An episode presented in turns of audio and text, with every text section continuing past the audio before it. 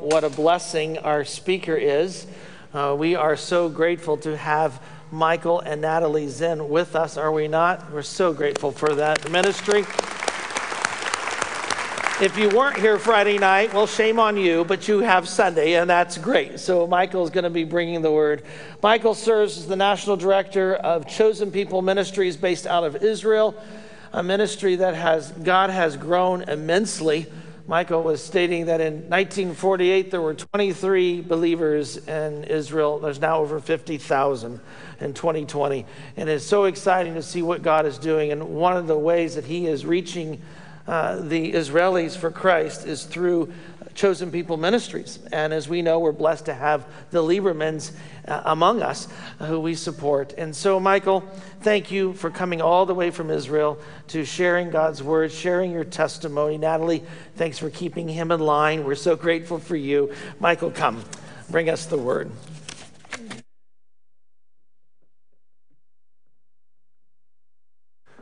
Boker Tov. You don't know what's that, right? And actually, I said uh, good morning in the Jesus language.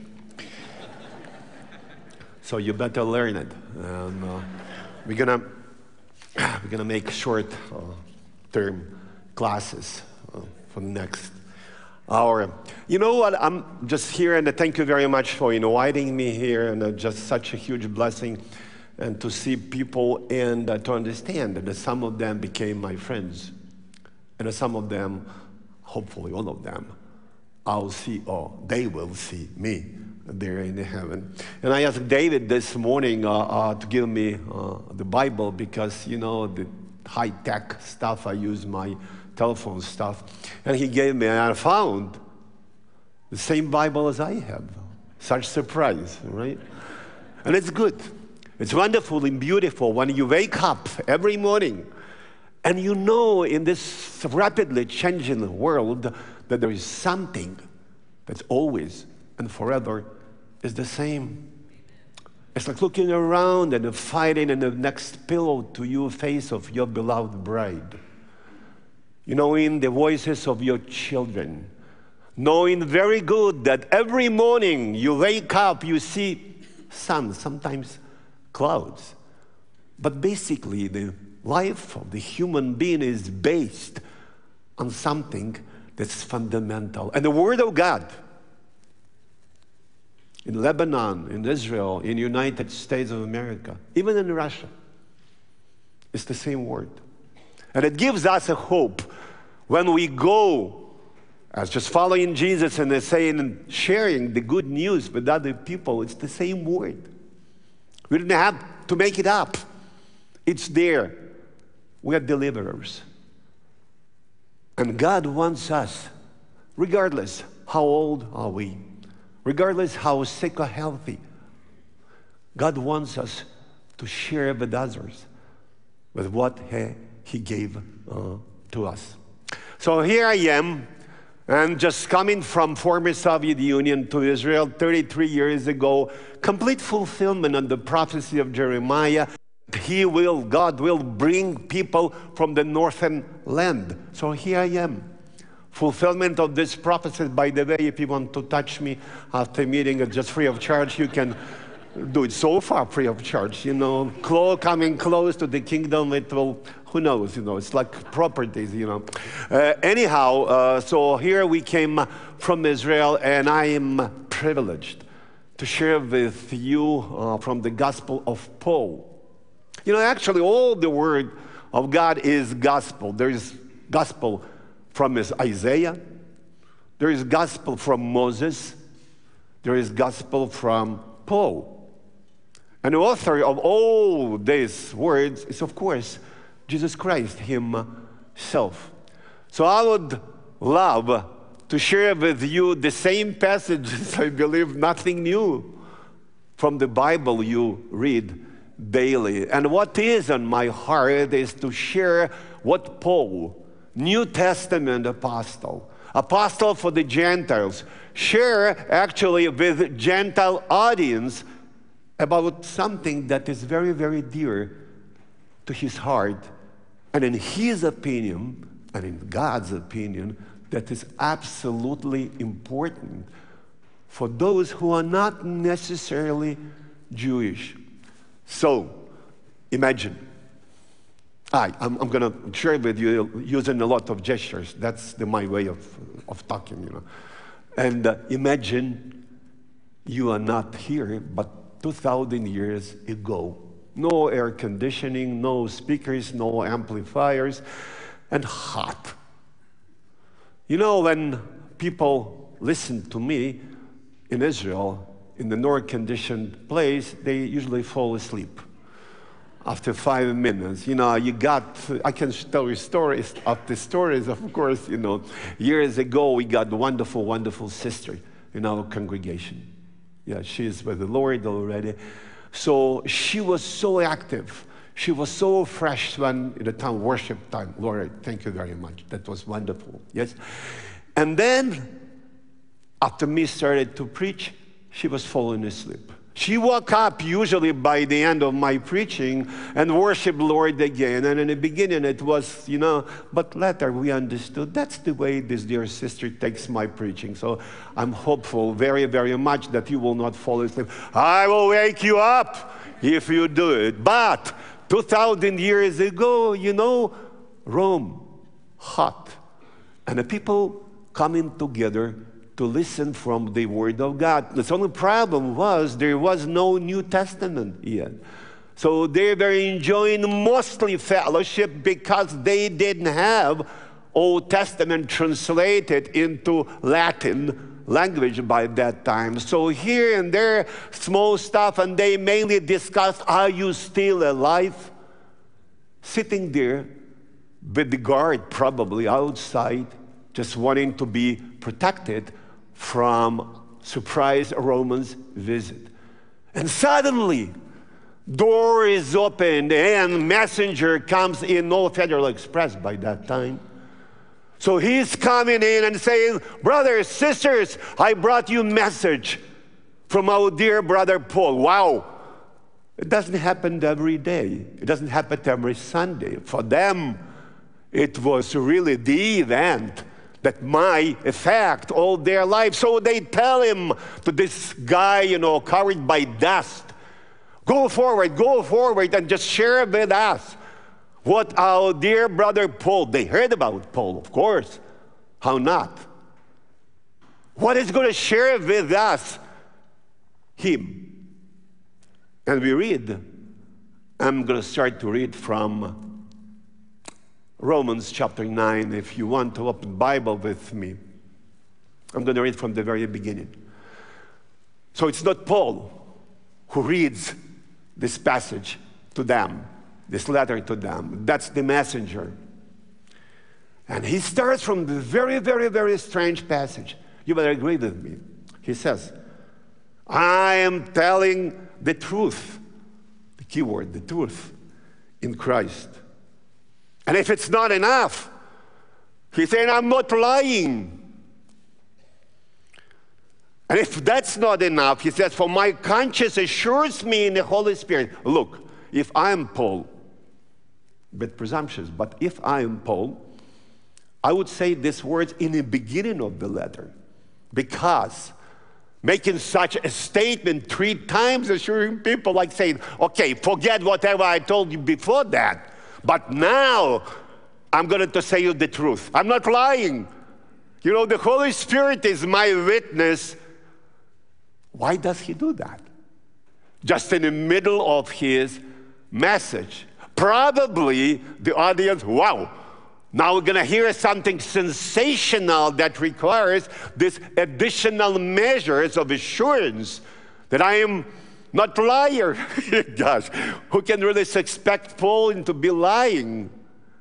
But he, in his wisdom, decides that because of the things of the huge importance and unexpectedness, he's going to share right now he has to warn people to take whatever he says with the highest degree of seriousness. So, wow. All the ears are opened, and he says very interesting thing. He says, I have great sorrow and unceasing anguish in my heart. Wow, really? Brother Paul, what happened? Somebody of our comrades was caught, crucified. What happened? That requires such warning signs and our attention. What kind of sorrow? We share sorrow. We are ready to die with you and for you if there is a need. Unceasing anguish in my heart. And then he tells something unbelievable for those first Christians. For I could wish that I, myself, were accursed, cut off from Christ. What? Listen, Fox, if I ask you, are you ready to be forsaken and forgotten and cut off from Christ for the sake of your children? Tough question. We know the salvation is individual. We cannot save our children. We cannot die for them on the cross. We need them personally to receive. But if you asked, are you ready to say goodbye to kingdom, to eternity for the sake of your children, to exchange places with them? Very difficult question. Because salvation is a great gift, and it's not allowed to get away from this gift. It's personal, it's written, your name, inscribed for Dave, for Lori, for Josiah. You cannot go to the store like a gift certificate and say, okay, transfer it to somebody else. And here we see Paul, he is ready to bear curse from Christ, the anguish for why? How is that possible that you want even allowed to pronounce such thing? It's almost borders with the blasphemy. You've been entrusted with salvation with the dear blood of our Lord and Savior, and now you decide you want to transfer that back forth. Ah, they say, maybe it's because of us. You are ready to be distant from the Christ because we are your family. We're such good brothers. And he says, For the sake of my people. Ah, us, church, probably think those people in the pews, wow, such a sacrifice. And he says, No, no, no, folks. Just please understand me and forgive me if you can't. I am ready to be separated from Christ. Listen carefully to be for eternity, separated from Christ for the sake of my fellow countrymen. Paul, it's impossible for those who crucified our Lord and Savior Jesus, for those who persecute you, for those who hate us. How can it be that you are ready to be separated from the most important thing in the world, from Christ, for the sake of your countrymen. Maybe we just didn't understand something. And he says, No, no, no. You do understand. Who are Israelites? What? And he gives even more to them, he says belong the adoption as sons, the glory of the covenants, the giving of the law, the temple worship, and the promises. To them belong the patriarchs. And from them, by human descent, came the Christ who is God over all, blessed forever. Amen. Complete silence. You know, my guess Paul knows bit Greek language.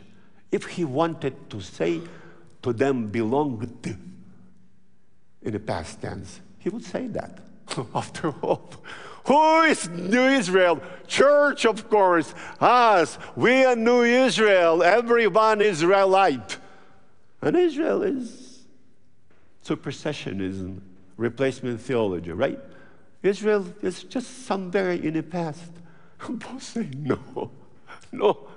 Even now, in the church time, New Testament time, grace time, call it whatever you want, he uses this Greek belong in the present, strong present tense, even in a time past crucifixion, past ascension, past temple destruction, past new whatever call it, to them belong now. In this time, nothing changed since this letter. Whatever belonged to them belongs to them now. And he says, To them belong the adoption as sons. You remember the story in Luke about the prodigal son? Son may consider himself independent, free, father forgetting, not father. For father, therefore, rather sons and daughters, the simple Israelis who are non believers, that's important. Israelis in flesh, by blood, with the noses like me, with the curly ears like me, I mean, the beards like me. By the way, I believe Jesus liked like me, looked like me, much more than this blonde guy in the pictures you see it. Yeah. So it belongs to them. What?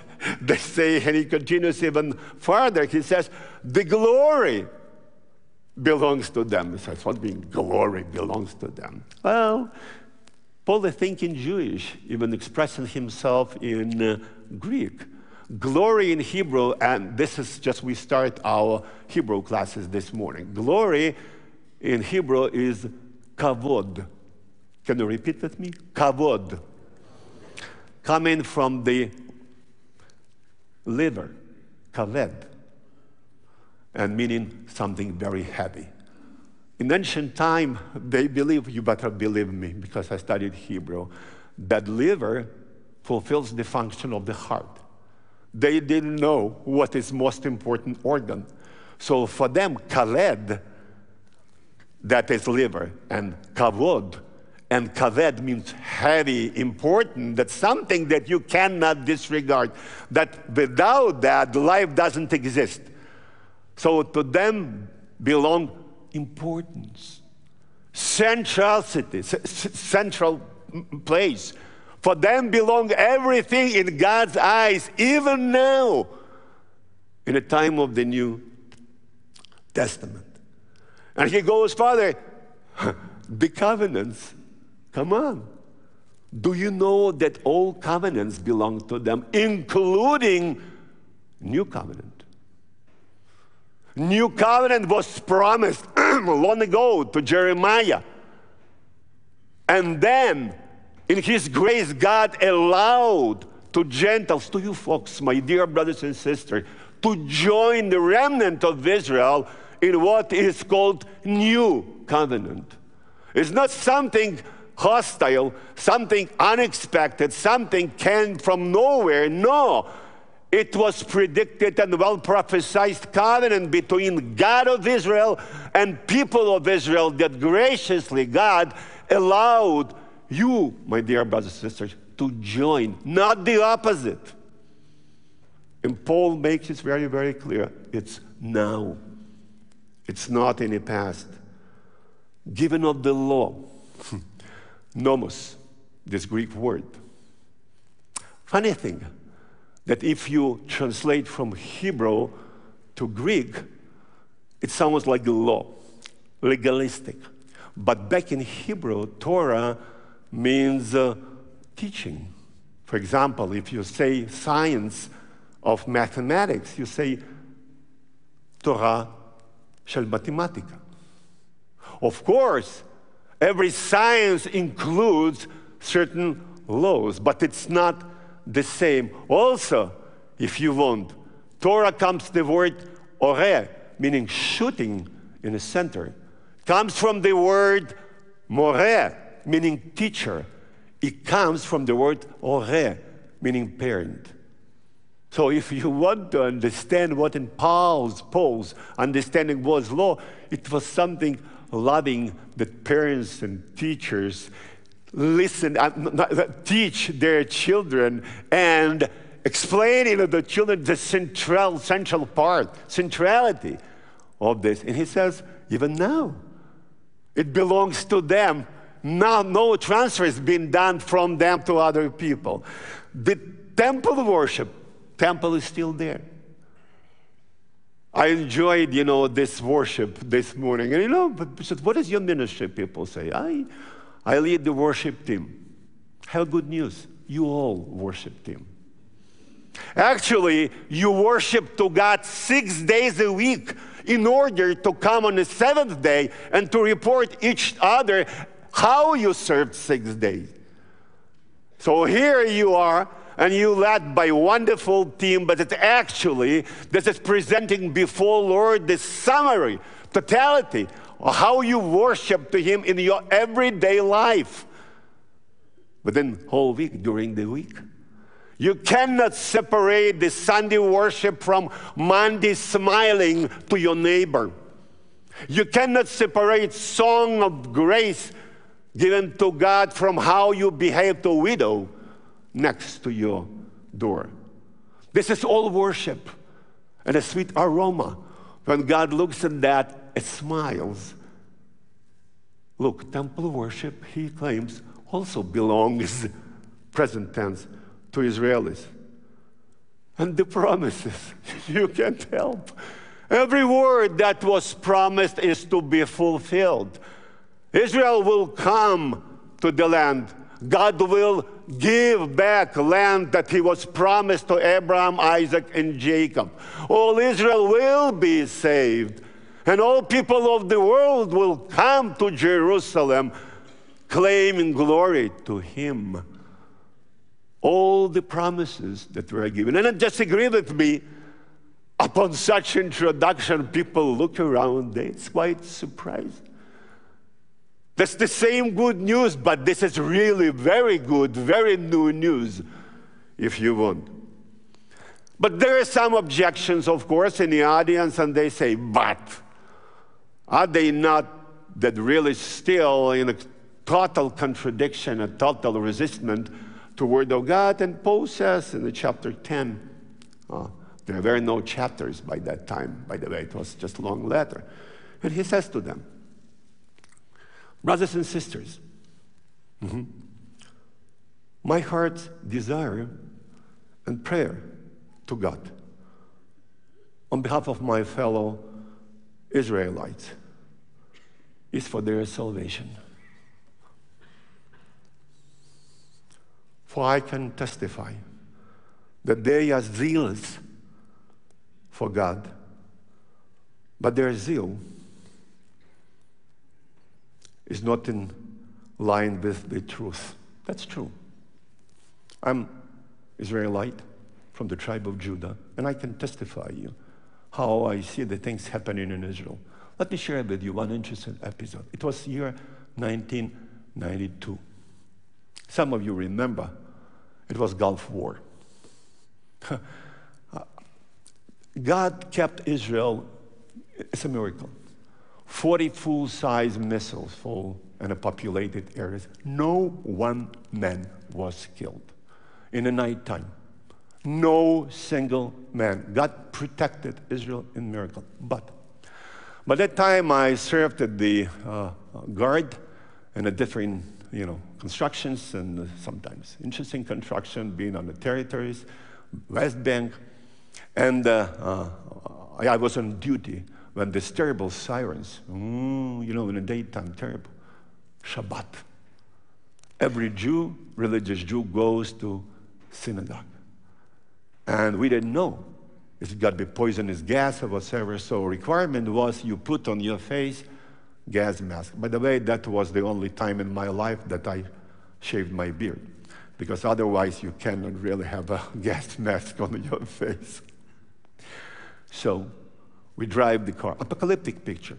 Imagine you drive the car and the cars are driving. Yeah, and the old people, drivers and doors insiders, they're sitting with the gas masks, right? And at that time, I see two Jews, Orthodox, heading to the synagogue and discussing something with the Bibles in their hands. I open the window and say, oh, you know, Mormons, go home, you know, something like that. And they say, What? I say, Go home. They say, No, but we go to pray. Say, but you might be killed. And they tell me nothing may happen. Messiah didn't come yet. For them, Messiah didn't come yet. But because they really believe in that, they are ready to sacrifice their life, but not not to pray on Shabbat.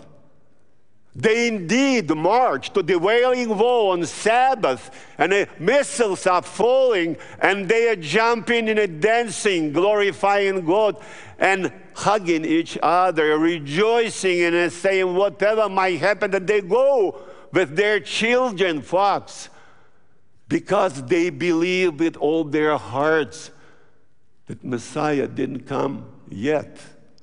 But you know what?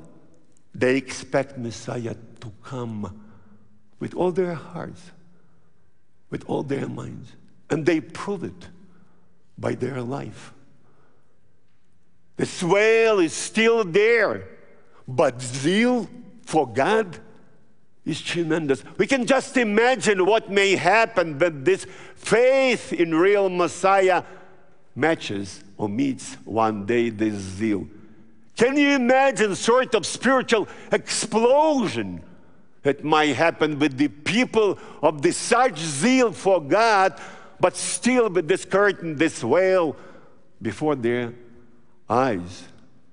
And I lived there in Israel in Jerusalem for the last 33 years, and I can testify how those people love unknown still to them God. And by the way, that's our responsibility to share a gospel with them. And sometimes even to use the words for that. Here we are. Observe. Have a zeal. Become jealous. That's the real gospel sharing God is expecting us to perform toward Israelis. He goes on in chapter 11, my favorite probably chapter. So, after explaining all that to the absolutely shocked audience, he says, So I ask, after all he explained, 11.1, God has not rejected his people? Has he? The, he answers, Absolutely not. No. You have to understand that he still thinks as a Jew. And translated back from Greek language, this absolutely not is very strong. Meaning, if I do that, may God cross me and eliminate me from the book of life. That's what our religious people say when they absolutely not. So, meaning, if somebody, God forbid, claims that God has forsaken Jewish people, so may his name, that's what Paul says, may his name will be eradicated from the book of life. It is serious. To extent that he says, Fox, there is no way after I explain, Paul says, that you may take it easy. Ah, I don't care about Jews. It's not caring about Jews, because caring about Jews is real care about your souls and your destiny and your salvation. That's actually what Paul says, Absolutely not. For I am too Israelite. Is it not no Jew, no Greek? Who wrote no Jew, no Greek? Paul. And the same Paul says, Yes, but I am Israelite. And he says more than that, I'm not just I am Israelite, I am the descendants of Abraham, blood, flesh, important for some reason for Paul descendant of Abraham, from the tribe of Benjamin. So Paul says, Yeah, yeah, I'm, I'm here about the, the, the people of Israel in flesh, not in spirit. God has not rejected his people whom he foreknew. No, may it never happen. And he goes on, and then he says in verse 13, he says, now, I'm speaking to you, Gentiles. Since that I am an apostle to the Gentiles, I magnify my ministry. He doesn't reject his ministry. He believes with all his heart he is apostle to the Gentiles. By saying that, he says, if somehow I could provoke my people to jealousy and save some of them. Before that, I asked them, they didn't stumble into irrevocable fall, did they? Absolutely not. The same, may God eradicate my name from the book of life. But by their transgression, salvation has come to you, Gentiles. Imagine for a minute Jesus comes to Jerusalem and Jewish people receive him as his Messiah. Good news for Jews, bad news for you. Because eschatological and soteriological history is ended immediately, same minute. God came for his own, and his own were saved. And what about you? But what Paul makes very, very clear, he says, by their transgression, salvation has come to James. So God, in a sense, sacrificed his own people for your sake. Did you think about that? But why? Why he was so merciful and loving God that he sacrificed his people for your sake. You say, well, we are given salvation, and I heard this morning to share gospel with all the world. Yes and amen. Well, to share gospel with our children, to bring them up ready from saying yes to Christ. But you know what? Paul gives one more reason why you've been saved. And he says,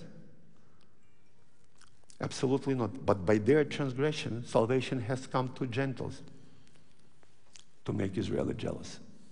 Did you think about that? That one big chunk of the reason you were given salvation is to make Israel jealous. You say, Yeah, Lord, but we've been busy in Indiana sharing gospel with indigenous people. Yeah, we've been easy. We've been busy sharing gospel with Mexico. Oh, you know, God, I have five children, and I had to work very, very hard. I really didn't have time. I didn't have a heart for that. Mm-mm. Folks, it would not work. It's ultimate. God calls you to make Jews jealous for who you are. If you catch Jew on the street and say, Do you want to have eternal life? He would say, I, I do have. But you will have, you know, the, all the gold and the promises there after your life. He says, No. Whatever happens here, I want to see it now. And the only way, and I say only way to make people jealous is to protect your life, to make them jealous for who you are. And when they're jealous for who you are, they might be ready to listen. It opened their ears, it opened their hearts for what you expect to happen with you after we die. The main challenge here is not what's going to happen after. No one can verify in the eyes of unbeliever what's going to happen after. But you have rare opportunity to share your life even now to make them jealous for who you are now, how you treat them, how you love them, how you respect them, how you want them to be with you on the basis of who you are. Christianity is not theory. Christianity is not theology, even less systematic theology. God cannot be systematic by default. We expect Him to be here. Here, He is there. So God wants you to make Jewish people jealous based on who you are.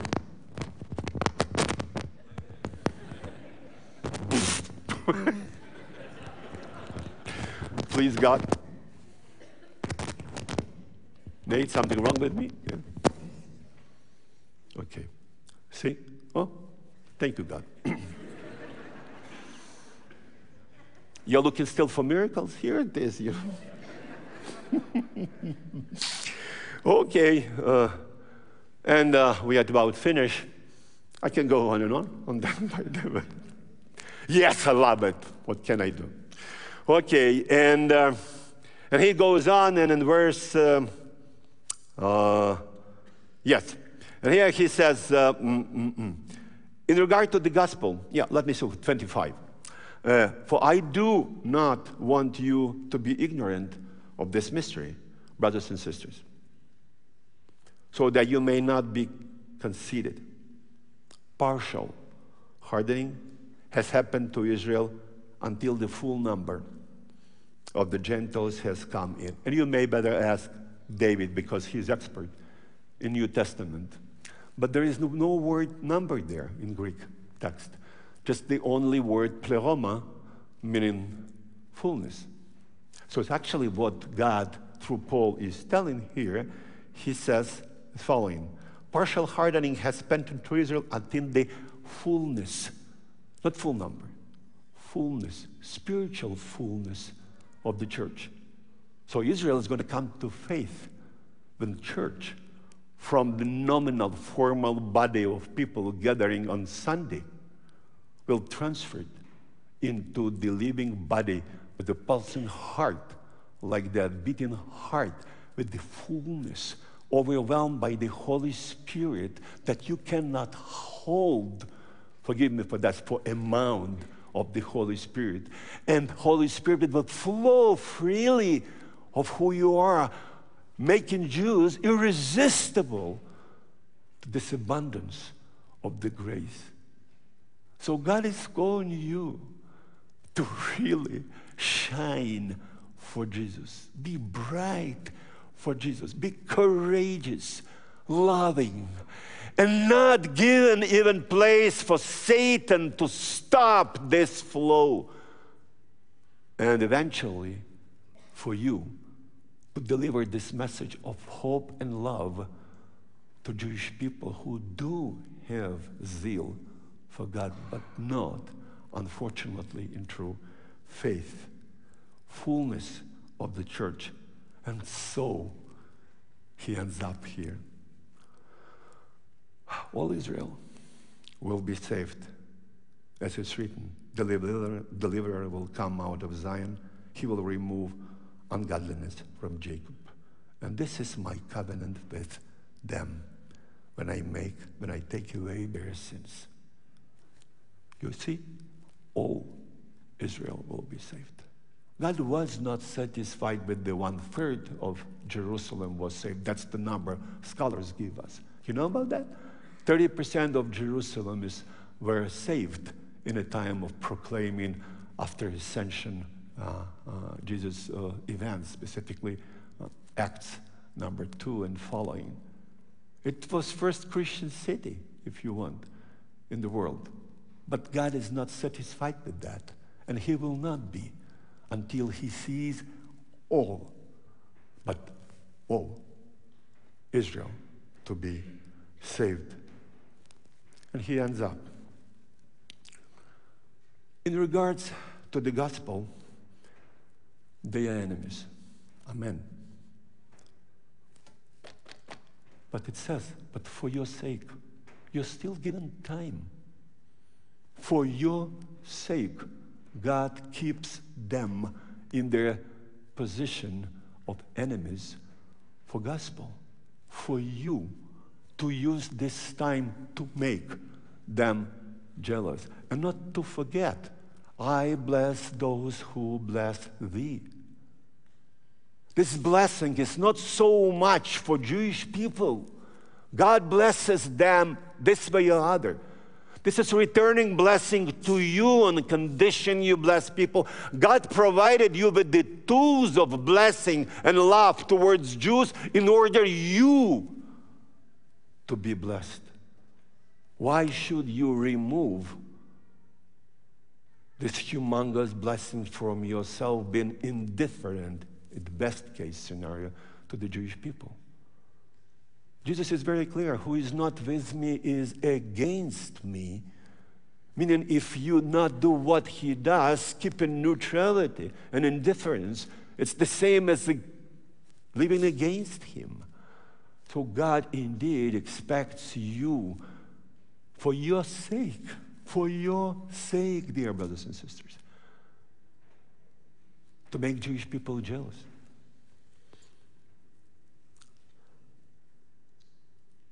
In regards to the gospel, they enemies for your sake. But in regard to election, they are dearly loved for the sake of the fathers. And he ends up here. For the gifts and the call of God are irrevocable. Period. Full stop. I want you to think about that, just what we shared today, this morning. Try to be egocentric. Try to think about yourself. What you would do if you say, you know, somebody will say, you know what? You work harder and you will get more. You will work harder probably. But how is different that? Love your brothers, love your sisters, love your neighbors, love your enemies, love, love the Jews in order to make your life much more abundant. Yes, such egocentric spirituality, and God knows His people. And He knows that's the really strong argument He does. So, my calling to you and my challenge to you if you want to be really blessed, biblically blessed, I don't mean necessarily the properties, money in a bank, and what the world means by blessing. I mean the spiritual fullness. Feeling spirit with every cell of my body, sharing love, life, smile, joy, gladness. With every your breath, every your act, every your gesture, to people observe your life from all possible direction and dimensions and say, wow, how beautiful are them. How we want to be like them. How we want to learn about their God to become our God. How we want their Messiah and their Savior to be our Savior in order for us to become like them. This is really task. This is what God is calling for you. And this is what I will call you to pray with me right now. Avinu Heavenly Father, dear Lord and Savior, beginning and the end, our joy and our hope, our salvation. Staying before you now, Lord, are humble in our hearts and minds in opening it for you to fill us with your Holy Spirit and the right understanding of your word and giving us the idea that we are not alone under the sky. There are people different from us, distant from gospel, but you love them. You love them even before their creation. And you brought Jesus from their midst, the one without sin, but with the hope to see sinners saved. Lord God, empower us with your Holy Spirit. Make us strong and courageous to receive something that we do not understand sometimes, but relying fully on your promises that irrevocable. Yes, Lord, we want to see all Israel be saved as the sign that you are faithful, God. Yes, Lord, we want Israel to be saved in order to be blessed, in our family to be blessed, in our churches, and the teachers, and the mission you entrusted us with. Thank you, Lord, for opening your word for us. We pray in the wonderful name of our Lord and Savior, Yeshua Mashiach, Jesus Christ. May his name will be glorified forever and ever.